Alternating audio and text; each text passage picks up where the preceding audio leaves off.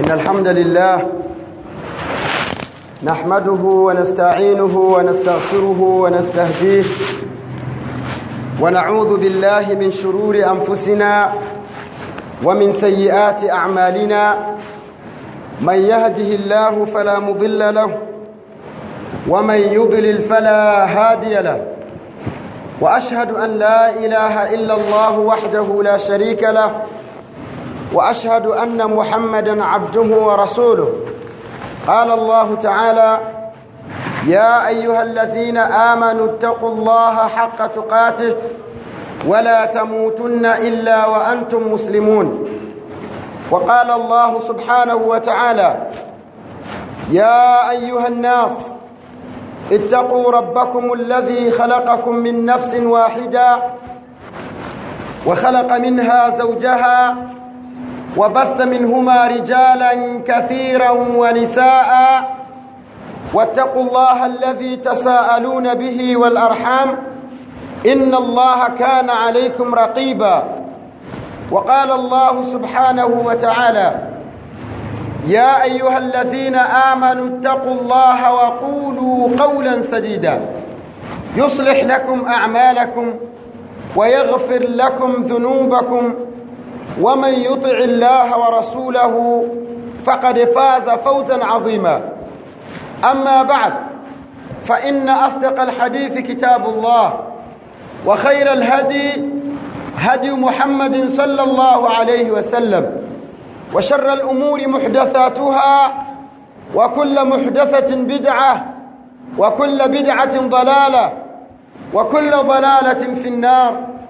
allahumma inna naudhu bika min adhabi nnar ndugu zangu waislam baada ya kumshukuru allah subhanahu wa taala na kumtakia rehma mtume wetu muhammadin salllahu alaihi wasallam na kuhusieni ndugu zangu pamoja na kuihusia nafsi yangu juu ya swala zima la kumcha allah subhanahu wa taala. Mwenyezi Mungu subhanahu wa ta'ala tunamshukuru kwa neema zake kwa kuweza kutujalia kufika siku hii ya leo siku ya aljum'a siku ya kuchuma siku ya ibada siku ya baraka na siku ya kheri siku ambayo mtume sallallahu alayhi wasallama amesema yoyote mwenye kumtaja mwenye kumswalia mtume sallallahu alayhi wasallama katika siku ya Ijumaa basi Mwenyezi Mungu Subhanahu wa Ta'ala naye anamshushia rehma mara kumi. Lakini pia siku hii ikapewa vitu maalum kwa ajili ya siku ya Ijumaa wakiwemo malaika ambao wanaosimama kila mlango wa msikiti na madaftari wakiwaandika waislamu wanaoingia misikitini kabla hajasimama khatibu unapoingia wanaandika jina lako na ubini wako. Khatibu anaposimama kwenye mimbar wale malaika wanakunja vitabu vyao na wanakaa msikitini na wanasikiliza khutba mpaka itakapomalizika. Ndugu zangu katika imani ndani ya siku ya Ijumaa kuna saa moja. Saa hiyo ni katika mawatinu istijaba ni katika saa ambazo haombi muislamu yoyote muumini yoyote dua yoyote isipokuwa anajibiwa katika siku ya Ijumaa.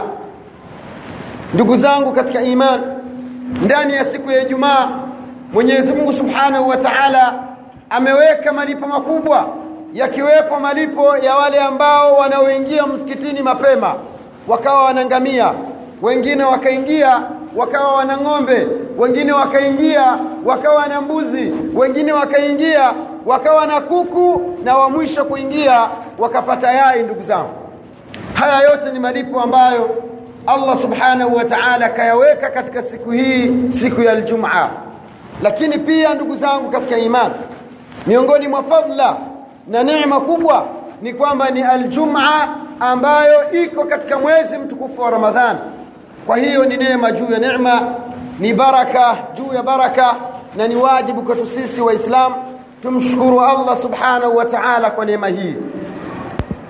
Leo hii ndugu zangu kuna watu tayari wameshapata ajali ya ndege.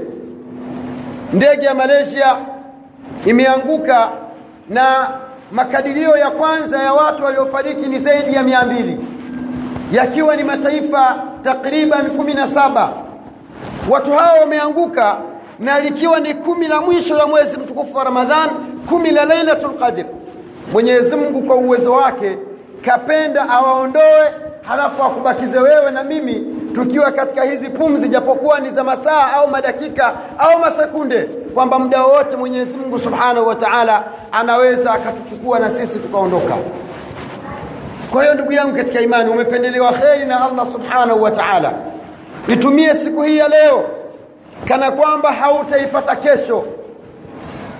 Utumie mwezi huu wa ramadhani kana kwamba hautaupata mwezi mwingine kwa sababu ndugu zangu katika imani iwapo kama tutautumia mwezi huu vibaya au siku hii ya aljumaa vibaya mwenyezi mungu subhanahu wa taala atatuuliza kwani allah anasema thumma latusalunna yaumaidhin ani naim. Kisha mtaulizwa siku ya kiama kutokana na neema ambazo mlizopewa neema ambazo mlizojaliwa na allah subhanahu wa taala siku ya kiama mwenyezi mungu atawauliza watukufu wa islamu hutuba yetu ya leo inazungumzia tukio ambalo tunalo kwa sasa. Tukio la lailatul qadr. Mwenyezi mungu subhanahu wa taala ameuhusisha umma huu akaupendelea umma huu ummati muhammadin salllahu alaihi wasallama kwa mambo mengi sana ambayo ukikaa na kalamu ukaanza kuandika huenda wino wako utamalizika kabla haujamaliza fadla na utukufu wa ummati muhammadin sallallahu alayhi wasallam miongoni mwa utukufu wa ummati muhammad ni kwamba mwenyezi mungu subhanahu wa taala kaufanya kuwa ni umma bora. Tena kulikoni nyumati zingine ambazo zilizopita. Allah anasema katika suratu ali imran kuntum khaira umma ukhrijat linnas taamuruna tanhauna 'anil ani lmunkar watuminuna billah. Mwenyezi mungu wazi anataja zile fadhila na utukufu wa ummati muhammad sallallahu alayhi wasallam pale aliposema mmekuwa ninyi ni umma bora ambao mliochaguliwa kutoka miongoni mwa watu kwa sababu mnaamrishana mema na mnakatazana mabaya. Kwa hiyo mwenyezi mungu subhanahu wa taala laqad imtanna llahu subhanahu mwenyezi mungu kautaja kaupa neema akaupa mambo maalumu ummati muhammad kulikoni nyumati zingine ambazo zilizopita. Lakini fadla kubwa na neema kubwa ya ummati muhammad an arsala ilaihim khaira rusul wa khairu nabii kwamba mwenyezi mungu subhanahu wa taala kautuma kautumia ummati muhammad mtume bora na nabii bora ambaye ni, ni mtume wetu muhammad sallallahu alaihi wasallam neema kubwa ndugu zangu. Mtume wetu muhammadi ni mtume bora. Mtume wetu muhammadi ni mtume ambaye mwenyezi mungu subhanahu wa taala kamchagua katika ummati muhammad kwamba yeye ndio awe mtume wetu awe mtuma, awe ni mtume wa umma huu. Mwenyezi mungu subhanahu wa taala baada ya kumchagua mtume wetu muhammadi kuwa ni mtume wetu akaifanya sheria yake sheria ya mtume sallallahu alaihi wasallama ndio iliyokuja kutangua sheria zote zilizopita. Lakini pia miongoni mwa vitu ambavyo mwenyezi mungu kaupendelea ummati muhammad an anzala ilayhim lkitab wa huwa khairul lkitab khairul lkutub anzalahu llahu subhanahu wa taala ala lanbiya mwenyezi mungu akateremsha qurani akakiteremsha kitabu kitabu ambacho ni katika vitabu bora kitabu ambacho mwenyezi mungu subhanahu wa taala takaffala bihifdhihi wa riayatihi. Mwenyewe allah subhanahu wa taala alichukua dhamana ya kukilinda na kukichunga kitabu cha allah subhanahu wa taala ambacho ni qurani ndugu zangu katika imani kitabu hiki kuteremka ni mujiza kitabu hiki kuteremka ni kheri kwetu sisi. Kitabu hiki kuteremka ni moja katika milango ya pepo iliyofunguliwa. Kitabu hiki kuteremka ni kafara kwa madhambi yetu sisi ambao tunafanya madhambi kila siku. Kitabu hiki kuteremka ni fathi na nusura kwa ummati Muhammad sallallahu alaihi wasallam. Wallahi ndugu zangu katika imani laiti wale watu waliotangulia ingekuwa kwamba upo uwezo wakafufuliwa wakaja basi wangekuja kutumia kitabu hiki na wangekuja kukikumbatia kitabu hiki. Na kwa sababu kheri za kitabu hizi za kitabu cha Qur'ani ni kubwa. Mwenyezi Mungu Subhanahu wa Ta'ala anasema la yatihi albatil. Kitabu hiki hakiingiliwi na dosari batil haingii ndani ya kitabu hiki. Kisha Mwenyezi Mungu Subhanahu wa Ta'ala akasema katika kukizungumzia kitabu hiki dhalika alkitabu la raiba fihi hudan lilmuttaqin. Kwamba kitabu hiki Mwenyezi Mungu Subhanahu wa Ta'ala anazungumza hicho kitabu hakina shaka ndani yake na ni uongofu kwa wacha Mungu.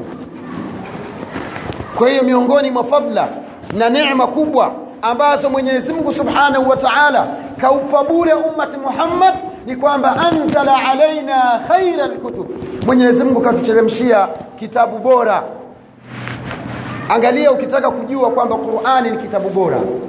Mtume sallallahu alayhi wasallam anasema man qaraa harfan fi kitabillah falahu hasanatun wal hasanatu bi'ashri amsalha لا أقول ألف لام ميم حرف ولكن ألف حرف واللام حرف والميم حرف Mwenyezi Mungu kutaja kutaka kukuja kukufahamisha wewe utukufu wa Qur'ani anasema mtume sallallahu alayhi wasallam yoyote mwenye kujaliwa akasoma herufi moja ndani ya Qur'ani falahu hasanatun mtu huyo ana mkoba ambao ndani yake kuna mema kumi kuna thawabu kumi.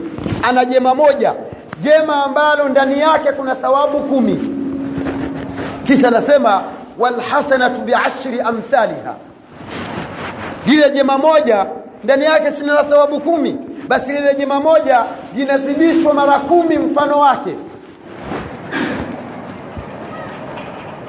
Kisha mtume sallallahu alaihi wasallama akataka kuwafafanulia ummati Muhammad sallallahu alaihi wasallam. Akasema hivi sisemi kwamba ukisema alif lam mim kwamba ndio herufi moja. La. Lakini unaposema alif lam mim basi alif ni herufi lam ni herufi na mim ni herufi ndugu zangu katika imani. Allahu akbar. Kitabu hiki huwezi kupata thawabu kama za kitabu hiki katika vitabu vingine ndugu zangu katika imani mtume sallallahu alayhi wasallama asema inna allaha yarfa'u bihadha alqur'ani aqwaman wa yadh'u bihi alakharin. Yule mwenye kukilinda kitabu cha Mwenyezi Mungu akailinda Qur'an akaihifadhi Qur'an akaitunza Qur'ani ndani ya nafsi yake ndani ya akili yake ndani ya nyumba yake basi Mwenyezi Mungu Subhanahu wa Ta'ala anawanyanyua daraja watu kwa kukisoma Qur'ani na anawashusha na kuwadidimiza watu daraja kwa kukiacha kukitumia kitabu cha Mwenyezi Mungu ambacho ni Qur'an. Ndugu zangu katika imani, hivi tunafahamu kwamba saumu yetu na Qur'ani siku ya kiyama vitakuja kutuombea kwa Mwenyezi Mungu Subhanahu wa Ta'ala, Allah tuingize peponi. Angalia mtume wa Allah Subhanahu wa Ta'ala anasema saumu itakuja siku ya kiyama itamwambia Mwenyezi Mungu ewe Mwenyezi Mungu hakika mtu huyu nilimnyima matamanio. Alikuwa na mke bomba kabisa mke mzuri lakini nilimnyima kwamba asimsogelee mke wake mchana wa mwezi mtukufu wa Ramadhani. Ewe Mwenyezi Mungu mja huyu nilimnyima matunda nikamnyima ugali nikamnyima wali nikamnyima chai nikamnyima mkate mchana wa mwezi mtukufu wa Ramadhani ewe Mwenyezi Mungu ninakuomba mja huyu muingize peponi. Mwenyezi Mungu Subhanahu wa Ta'ala atakusamehe kwa uombezi wa, wa Ramadhani ambayo ni saumu tuliyoifunga. tumwombe Allah Subhanahu wa Ta'ala saumu hii iwe ni moja katika wale katika viumbe vya Allah vitakavyokuja kutuombea msamaha kwa Mwenyezi Mungu Subhanahu wa Ta'ala. Kisha itakuja Qur'an Qur'ani itakapokuja itazungumza maneno muhimu naomba uyazingatie. Usidhani kwamba qurani itakuja halafu iseme ewe mwenyezi mungu mimi niliteremka kwa mtume muhammad salllahu alehi wasalama wakawa watu wa ummati muhammad wameniweka ndani na misikitini bila kunisoma. Kwa hiyo naomba waingize peponi. La. Qurani itasema maneno haya. Ewe mwenyezi mungu manatuhu min annaumi mja huyu nilimnyima kulala. Faqaraani anaa allaili wa atrafa nahar akanisoma mimi usiku mzima. Akanisoma mimi mchana mzima. Ewe mwenyezi mungu ninakuomba kwa juhudi aliyoifanya mja huyu wa kunisoma, ya kunisoma mimi basi umwingize peponi. Kama hauisomi qurani haustahiki upate uombezi wa qurani. Katika hadithi nyingine anasema yataqaddamuhu suratu lbaqara wa ali imran. Vitakavyokuwa mbele vikiongoza qurani nzima itakuwa ni suratu lbaqara na suratu ali imran vikimwombea kwa mwenyezi mungu yule ambaye aliyekuwa akiisoma ili aweze kupata msamaha wa allah subhanahu wa taala. Kwa hiyo watukufu wa islamu miongoni mwa neema kubwa tulizozipewa ummati muhammad an anzala llahu ilaina afdala kitabin. Mwenyezi mungu katuteremshia kitabu bora kitabu kitukufu kitabu cha qurani tukiingia hapa tunaingia moja kwa moja. Mwenyezi mungu subhanahu wa taala kuonyesha utukufu wa kitabu hiki kakiteremsha katika awamu mbili awamu ya kwanza anzala alquran lquran min baiti alizzati min, min lauhi lmahfudh ila baiti lizzati fi samaa jumlatan wahida. Mwenyezi mungu subhanahu wa taala alikiteremsha kitabu chake cha qurani kukitoa katika lauhi lmahfudh ubao uliohifadhi vitu vyote vinavyojiri duniani na mbinguni. Tunavyovijua na tusivyovijua mwenyezi mungu akavishusha akaishusha qurani kuitoa katika ubao huo mpaka katika nyumba inayoitwa baitulizzati fi lsama nyumba hiyo iko mbinguni na ndio qibla cha malaika ikiwa ni nzima jumlatan wahida kuanzia suratul lfatiha mpaka suratul Nas. Sawa ndugu zangu katika imani? Kisha awamu ya pili ndugu zangu mwenyezi mungu subhanahu wa taala فأنزل القرآن من بيت العزة في السماء إلى النبي صلى الله عليه وسلم سببا وبدون سبب بحوادث وبدون حوادث رحمة لرب العزة في السماء لرب العزة والجلال. Kisha mwenyezi mungu subhanahu wa taala akaishusha qurani kuitoa katika baitul izzati fi samaa ndani ya ile nyumba tukufu iliyoko mbinguni kisha kumteremshia mtume salllahu alaihi wasallama aya zingine zilishuka kwa sababu na aya zingine zikashuka bila sababu. Aya zingine zilishuka kwa matukio aya zingine hazikushuka kwa matukio ikiwa ni rehma ya allah mtukufu kwetu sisi umati muhammad salllahu alaihi wasallam ndugu zangu katika imani tukiacha hatua ya pili ambayo qurani imeshuka ambayo ni hatua ya kutoka qurani katika baitul izza kushuka kwa mtume salllahu alaihi wasallama tuzungumzie mshuko wa qurani kuitoa katika lauhi lmahfudh mpaka kuishusha mpaka katika baitul izzati fi sama. Nyumba hii ya utukufu. Nyumba hii ina maajabu makubwa sana. Nyumba hii waislamu ina maajabu makubwa nyumba hii kwa siku moja wanaingia malaika elfu sabini. Wanafanya ibada. Baada ya kufanya ibada wanatoka katika baitul izzati fi sama ndani ya nyumba hiyo ni kama alkaaba kwetu sisi. Halafu hawaingii tena hawapati nafasi ya kuingia tena mpaka kitakaposimama kiama malaika elfu sabini kwa siku. Tangu mwenyezi mungu subhanahu wa taala alivyoiumba ardhi na mbingu malaika wanaingia hawarudi tena. Yaani wewe ukipata nafasi ya kuingia hupati nafasi ya kuingia tena mpaka kiama kinasimama. Mwenyezi mungu ana viumbe vinafanya ibada. Mwenyezi mungu subhanahu wa taala ana viumbe ambavyo vinavyofanya ibada.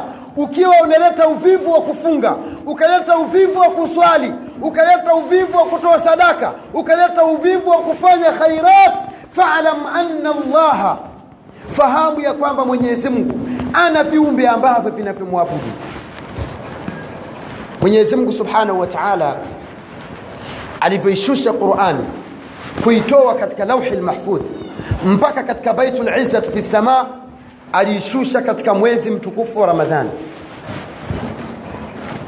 Tungelikuwa tunazungumza kwamba Qur'ani iliteremka katika mwezi mtukufu wa Ramadhani tukiwa katika dhulqida au Dhulhijja au Muharram au Safar au rabii Awwal au Rabi'il Than tungekuwa tuna shauku ya kuufikia mwezi ambao ndani yake iliteremka Qur'ani lakini ya Allah tunazungumza kuteremka kwa Qur'ani ndani ya mwezi mtukufu wa Ramadhani. Na sisi tukiwa katika nini?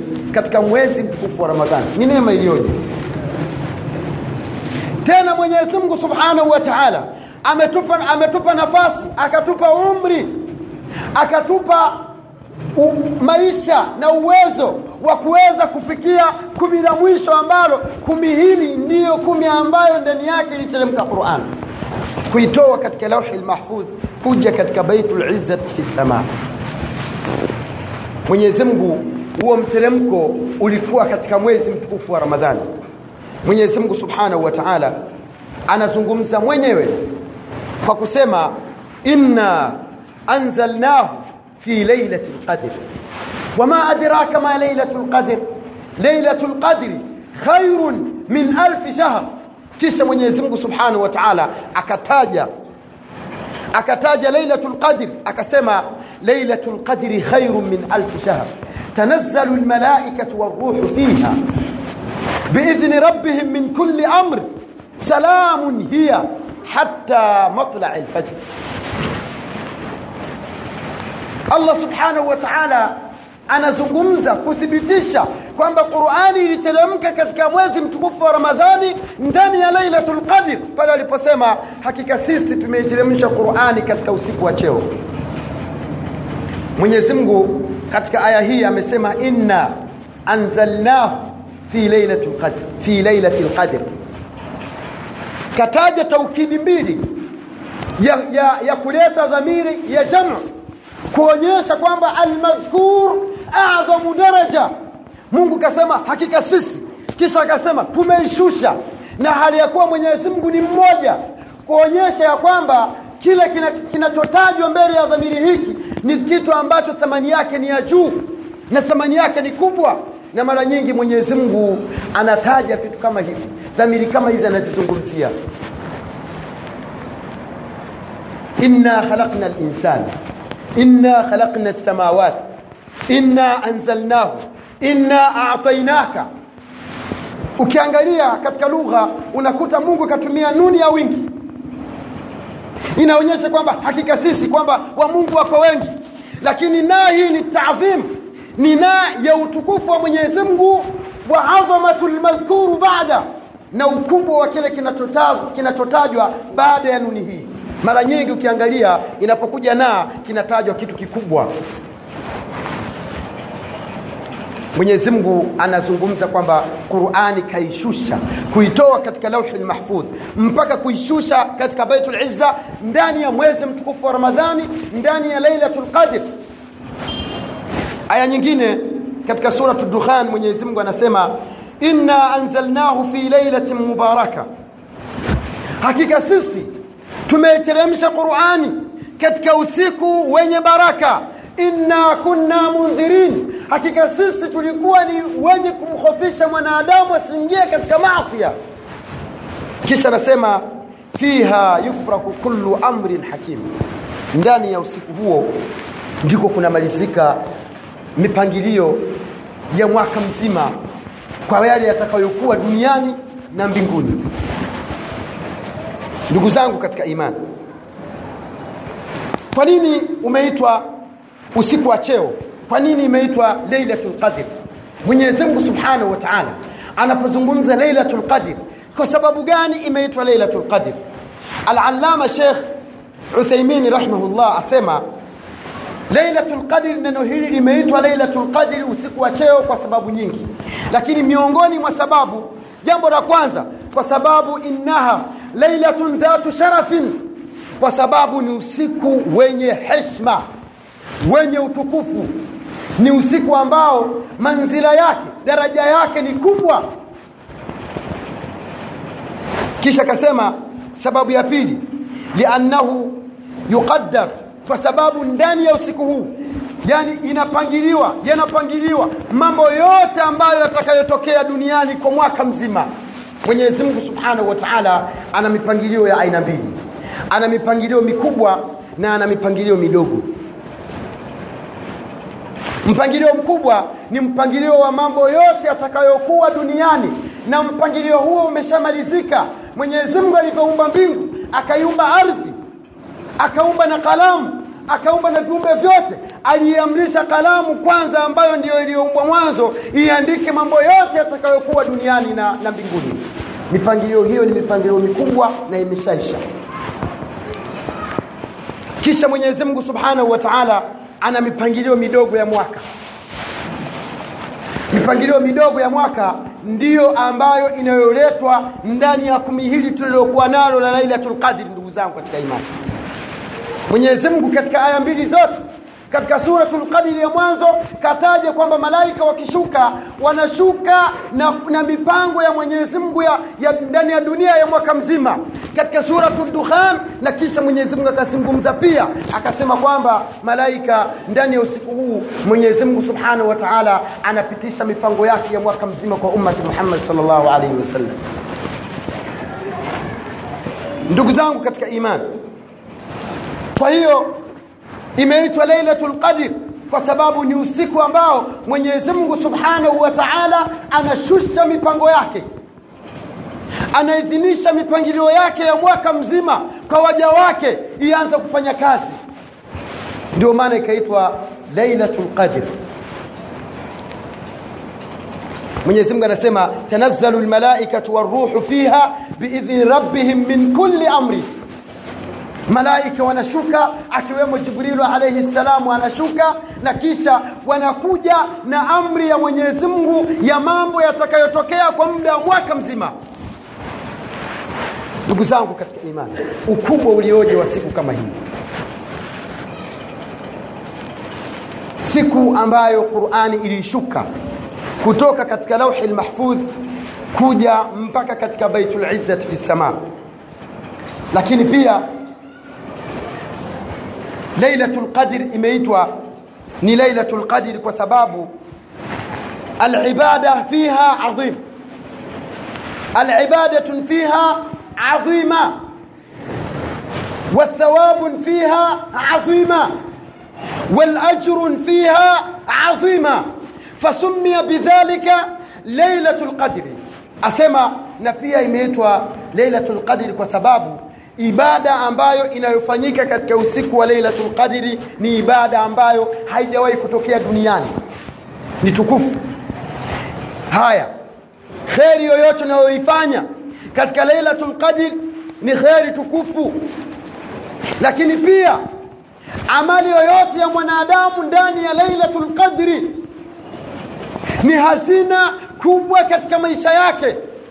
Ndio maana ukaitwa ni usiku wa cheo kwa utukufu wa yale matendo mazuri yanayofanyika na kwa jinsi ambayo Mwenyezi Mungu Jalla waala anavyomlipa mwanadamu pindi anapofanya ibada ndani ya usiku wa cheo. Tunapozungumzia Lailatul Qadr ibashirie nafsi yako kwamba tuko katika masiku hayo ya kuitafuta Lailatul Qadr. Ndugu zangu watukufu Mwenyezi Mungu Subhanahu wa Ta'ala kupitia hadithi ya Mtume alaihi salatu wassalam anasema anasema Mtume sallallahu alayhi wasallam man qama lailatal qadri imanan wa ihtisaba ghufira lahu ma taqaddama min dhanbi. Yoyote mwenye kusimama katika kumi la mwisho akawa anaitafuta lailatul qadri basi thawabu anazozipata mbali na kuipata lailatul qadri anasamehewa madhambi yote yaliyotangulia. Mbali na kuipata. Na ukiipata sasa hiyo lailatul qadri unapata makubwa na makubwa na makubwa zaidi. Kama tutakavyokuja kuzungumza ndani ya hotuba yetu. Ndugu zangu katika imani Mwenyezi Mungu Subhanahu wa Ta'ala kaujalia usiku huu wa lailatu Qadr kuwa na alama. lailatu Qadr ina alama. Na alama kubwa ambayo Mwenyezi Mungu Subhanahu wa Ta'ala kaitaja ni alamatun khafi. Qalla min an-nas man adrakaha ni alama ambazo sio za wazi. Kama unavyomwona mtu kavaa nguo nyeupe au mtu kavaa nguo nyeusi au mtu kavaa nguo nyekundu. Ni alama ambazo ni hafifu. Ni mara chache sana mtu kusema nimeiona ile alama. Illa man, man, man ikhtarahu llahu subhana min ibadi. Isipokuwa watu wachache ambao mwenyezi mungu subhanahu wa taala kawachagua. Lakini pia kwa kutokuiona alama la yadullu ala annaka lam tajid hadhihi llaila kuikosa alama ya lailatul qadri wewe na hali ya kuwa umefanya juhudi ya kuitafuta haionyeshi kwamba umeikosa lailatul qadri mwenyezi mungu anaificha lailatul qadr ili uweze kufanya juhudi ya kufanya ibada. Mwenyezi mungu subhanahu wa taala kaweka alama za lailatul qadr minha. Miongoni mwa alama hizo mwenyezi mungu subhanahu wa taala anasema salamun hiya hata matlai lfajr kwamba usiku ule unakuwa ni amani mtulivu salama safi. Hakuna ujambazi hakuna wizi hakuna mnyama kumkimbiza mwenzake mpaka maumbwa saa zingine hawabweki kulingana na amani na utulivu wa usiku huo. Hiyo ni alama ya kwanza. Alama ya pili ndugu zangu katika alama za lailatul qadr dhiyaatu sama asema mbingu inapata mwangaza mwangaza ambao huwezi kuushtukia au kuujua lakini unakuwepo mbinguni mbingu inakuwa iko tofauti na na na, na, hali, na, na siku zingine. Alama hii kaitaja alalama ibn uthaimin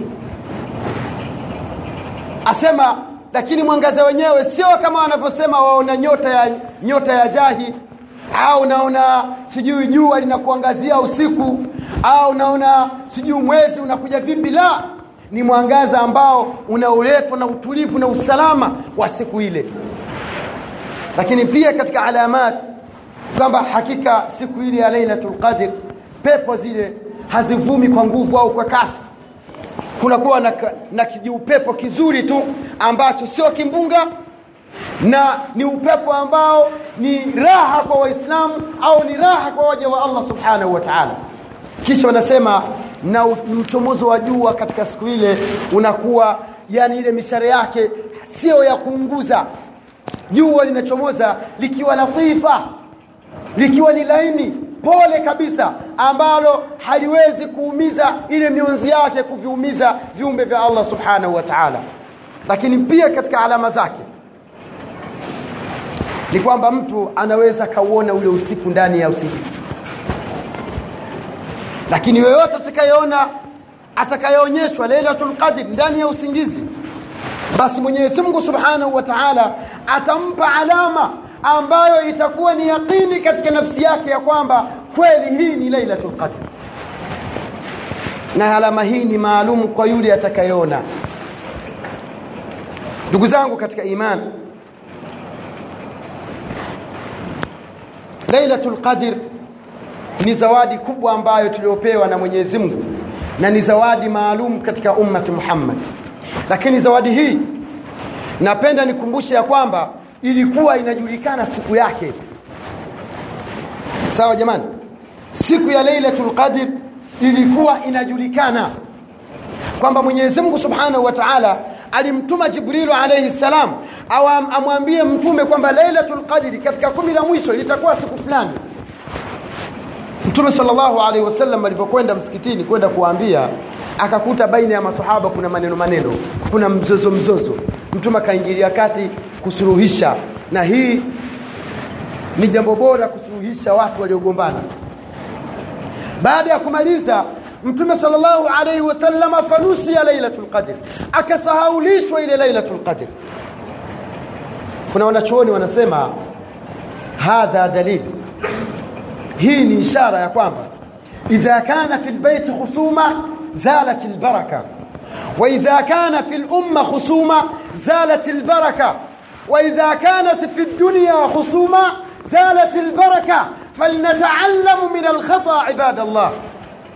Asema hii ni dalili ya kwamba ndani ya nyumba mume na mke baba na watoto baba na familia watu na familia yao kunapokuwa kuna ugomvi katika familia kuna suu tafahum kuna kutoa kuwa na maelewano mazuri katika familia baraka ya mwenyezi mungu katika nyumba hiyo inaondoka.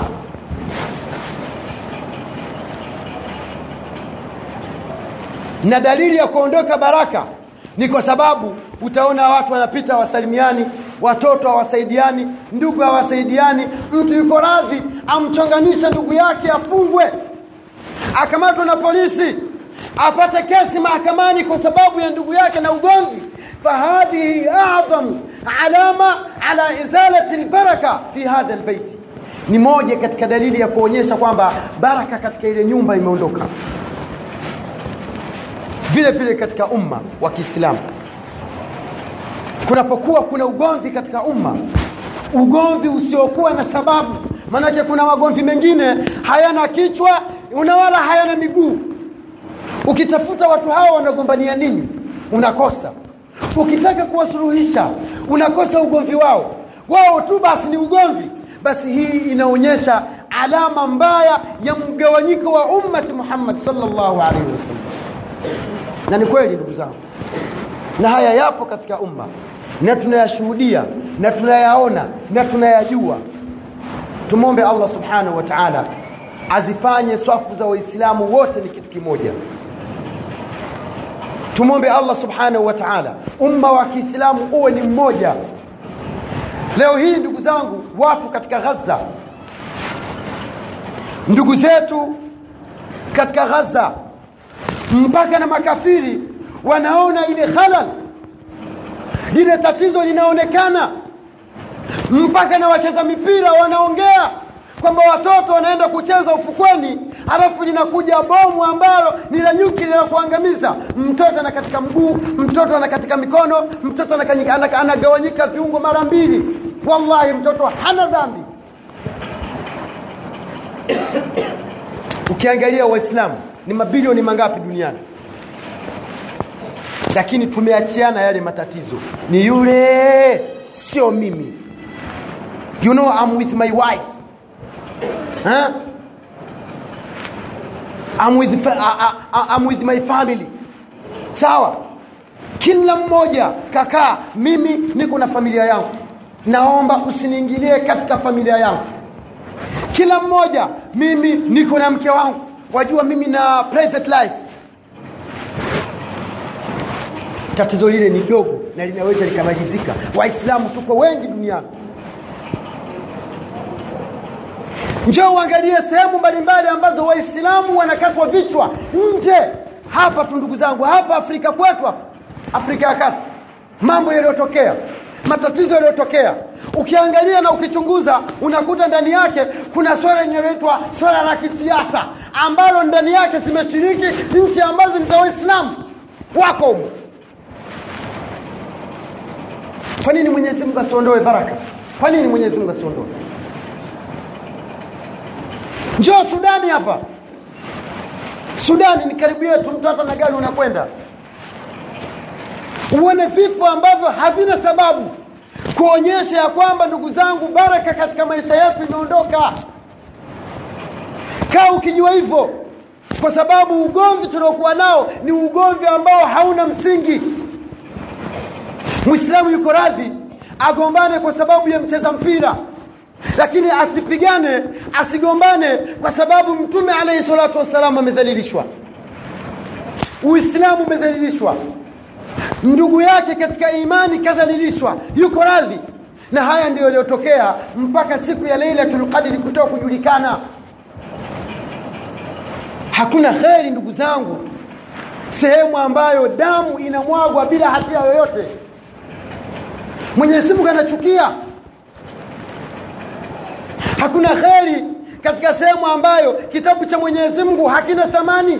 Suna za mtume salllahu alaihi wasallama hazina thamani hakuna kheri waislamu.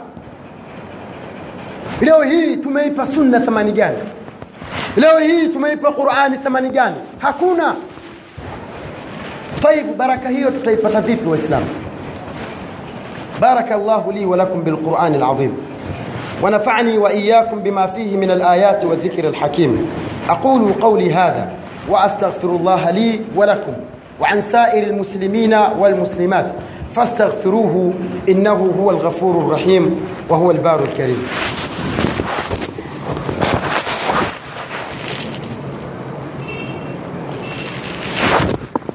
الحمد لله رب العالمين والصلاة والسلام على أشرف الأنبياء والمرسلين سيدنا محمد وعلى آله وأصحابه أجمعين. أما بعد wa Islam tuko katika kuzungumzia Lailatul Qadr Lailatul Qadr Mwenyezi Mungu Subhanahu wa Ta'ala kaitukuza sana na kaipa ubora mkubwa.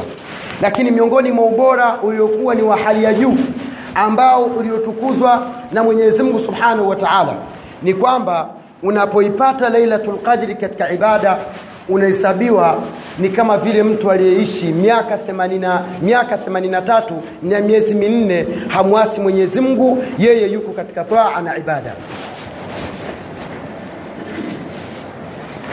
watukufu wa islamu thawabu hizi ni thawabu ambazo ni zawadi kwa ummati Muhammad. Na ndio maana tulizungumza ya kwamba ummati Muhammad umependelewa. Watukufu wa Islamu zamani wakati wa nabii Nuh na mitume wengine wakati wa nabii wa, wakina Thamud wakina Ad wakina Thamud watu walikuwa wanaishi mpaka miaka elfu moja miaka elfu mbili mtu anaishi. Lakini maisha yao yalikuwa ni harb baina Allah wa shayatin. Ilikuwa ni vita baina ya Mungu na Iblis laanatullahi alayhi. Mtu hana usalama anatumiwa mtume mtume analingania miaka mia tisa na hamsini lakini mtu hamwamini Mungu.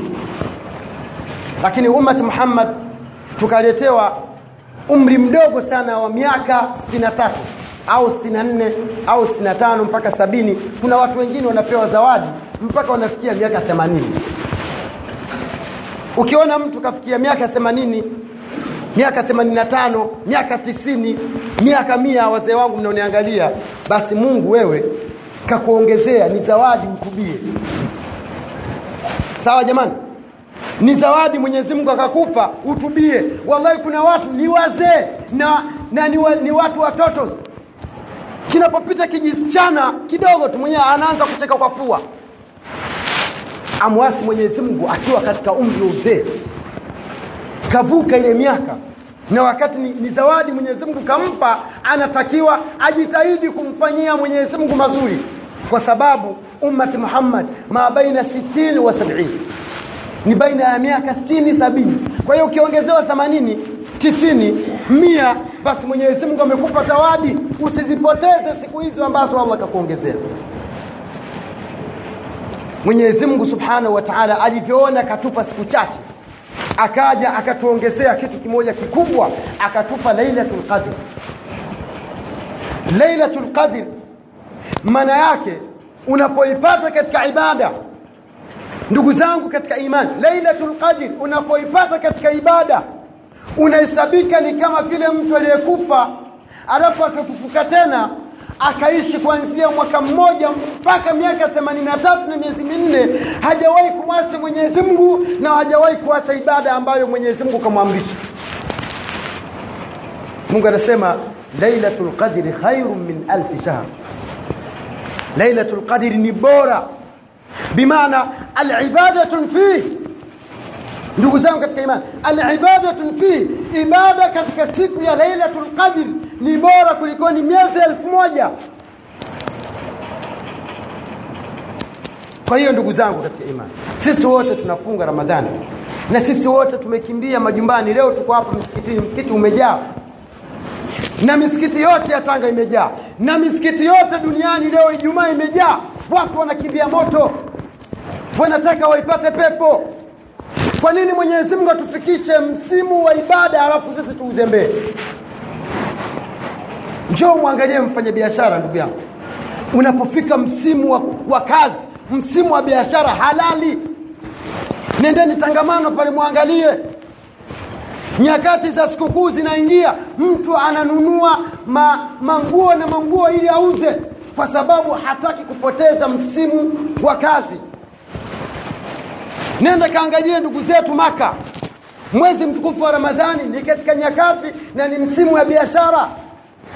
Kwa nini sisi tusiwekeze kwa mwenyezi mungu kwamba allah akatufikisha tumefikia msimu wa kuchuma thawabu alafu mpaka kumi la mwisho tunalala? Waislamu tuamke jamani fursa hii ni fursa dhahabia. Hauwezi uka, ukajua kwamba ramadhani nyingine itakukuta. Tena ifanye ramadhani hii kama anavyosema shekhe wangu shekh Qatani kwamba ifanye ramadhani hii ni ramadhani yako ya mwisho. Leo hii kuna ndege imeanguka. Watu zaidi ya mia mbili wamekufa. Watu wale hawakuwa wagonjwa. Hao ndio ambao wametangazwa katika vyombo vya habari. Lakini waliokufa ni wengi ndugu yangu. Kwa hiyo mwezi wa ramadhani ni mwezi wa neema ni mwezi wa kuchuma lakini ndani ya mwezi wa ramadhani kuna siku ya lailatul qadr. Nayo ni siku ya kheri ni siku ya baraka ni siku ya neema. Ni siku ambayo mtu anakufa alafu anahuika tena duniani. Hiyo ni moja katika ubora wa lailatul qadr. Lakini pia katika ubora wa lailatul qadr ndugu zangu ni kwamba mwenyezi mungu subhanahu wa taala anamleta mgeni mheshimiwa. Mgeni mtukufu ambaye ni jibril aminul, aminul wahyi. Jibrilu ambaye ndio mwaminifu wa wahyi aliyekuwa anatumwa na mwenyezi mungu kuwapelekea kuwapelekea mitume wake wahyi. Katika kumi kama hili anashuka anapata nafasi ya kushuka. Jibrilu anashuka kwa mwaka mara moja tu. Mwezi huyu mgeni huyu ndugu zangu anastahiki akaja akatukuta tunafanya ibada akasema kweli umati muhammad ulibaki na athari za muhammad sallallahu alaihi wasallam ndugu zangu katika imani mwenyezi mungu subhanahu wa taala kaifanya lailatul qadr iwe ni katika siku ambazo zenye kuonekana.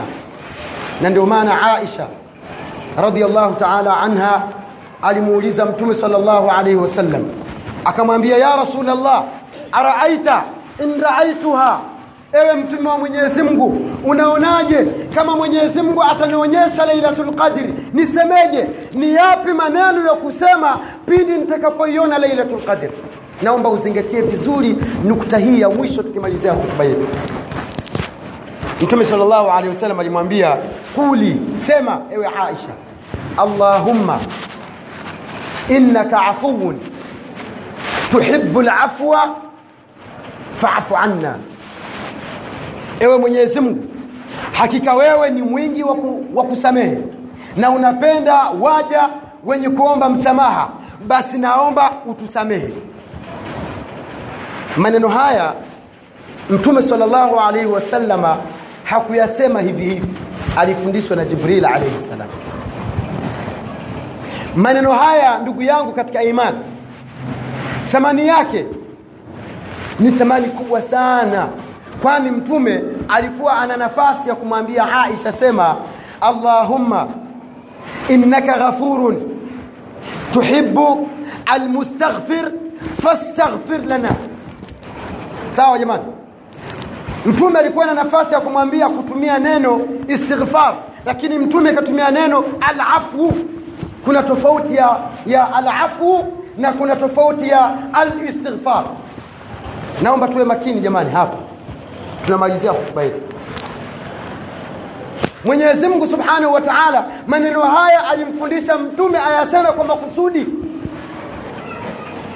Na ni wajibu kwetu sisi tuzidishe kuyasema hasa katika kumi hili la mwisho wa islamu tuyaseme sana kwa sababu ni maneno matukufu. Mtume salllahu alaihi wasallam alikuwa na uwezo wa kumfundisha aisha kwamba sema mwenyezi mungu naomba unikinge na moto. Akatumia allahumma innaka afuun tuhibu lafwa faafu anna. Ni ipi tofauti ya afuun na ghafur. Mwenyezi mungu ana sifa mbili. Naomba tusikilizane waislamu. Mwenyezi mungu ana sifa mbili.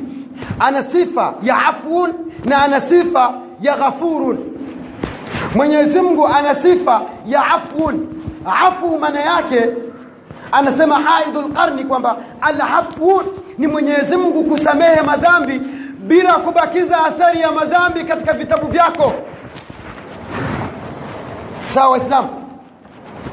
Kila mmoja hapa ana daftari lake la matendo. Sawa jamani? Unapomkosea unapofanya maasia dhambi zako zinaandikwa kuna malaika wanaandika raqibu na atidu wanaandika. Sasa mwenyezi mungu ana, ana sifa ya kusamehe ile dhambi yako na alama ya madhambi yako ikabaki ipo kwenye madaftari yako. Hiyo inaitwa ghafuru sawa waislamu? Na mwenyezi mungu subhanahu wa taala ana sifa ya afuun afuu maana yake mwenyezi mungu anasamehe madhambi pale kwenye madaftari yanaondoka na yanafutwa bila kubaki na alama yoyote. Unabaki wewe ukiwa ni mpya. Sawa ndugu zangu? Ndio maana mwenyezi mungu subhanahu wa taala akamfundisha mtume sallallahu alaihi wasallama amwambia Aisha pindi atakapoiona lailatul qadri aseme hivi allahumma innaka afuun sio allahumma innaka ghafurun. Jamani sijui tunaelewana ewe mwenyezi mungu hakika wewe ni, ni mwenye kusamehe madhambi na msamaha wako wa madhambi unaposamehe. Na pale yalipokuwa yameandikwa unayafuta kitabu kikawa cheupe. Tuhibu lafwa unapenda kuwasamehe waja wako. Unapowasamehe na pale palipokuwa pameandikwa makosa yote yanaondoka kitabu kinabaki cheupe. Faafu anna basi tunakuomba na sisi vile vitabu vyetu kama kuna sehemu kuna makosa basi uyafute. Pale palipoandikwa makosa paandikwe mazuri. Ndio dua aliyomfundisha mtume salllahu alehi wasalama kumfundisha aisha radiallahu taala anha.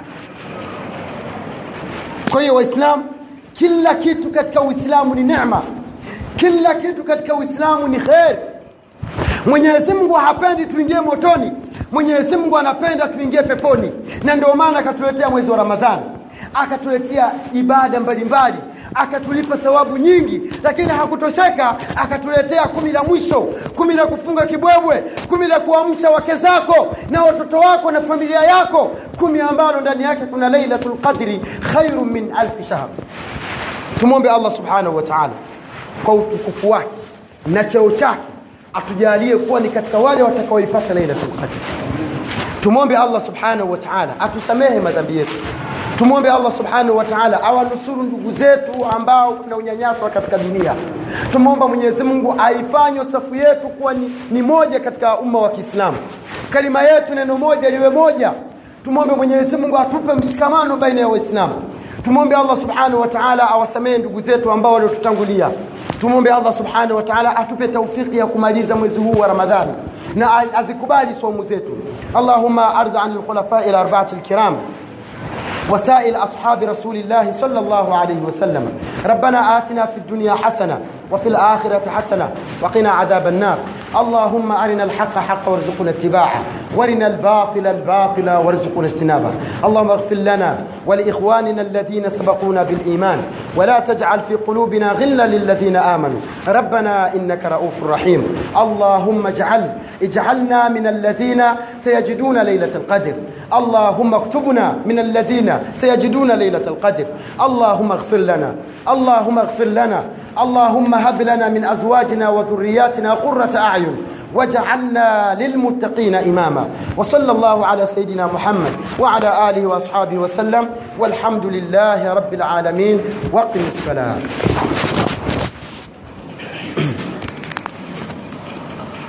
الله أكبر.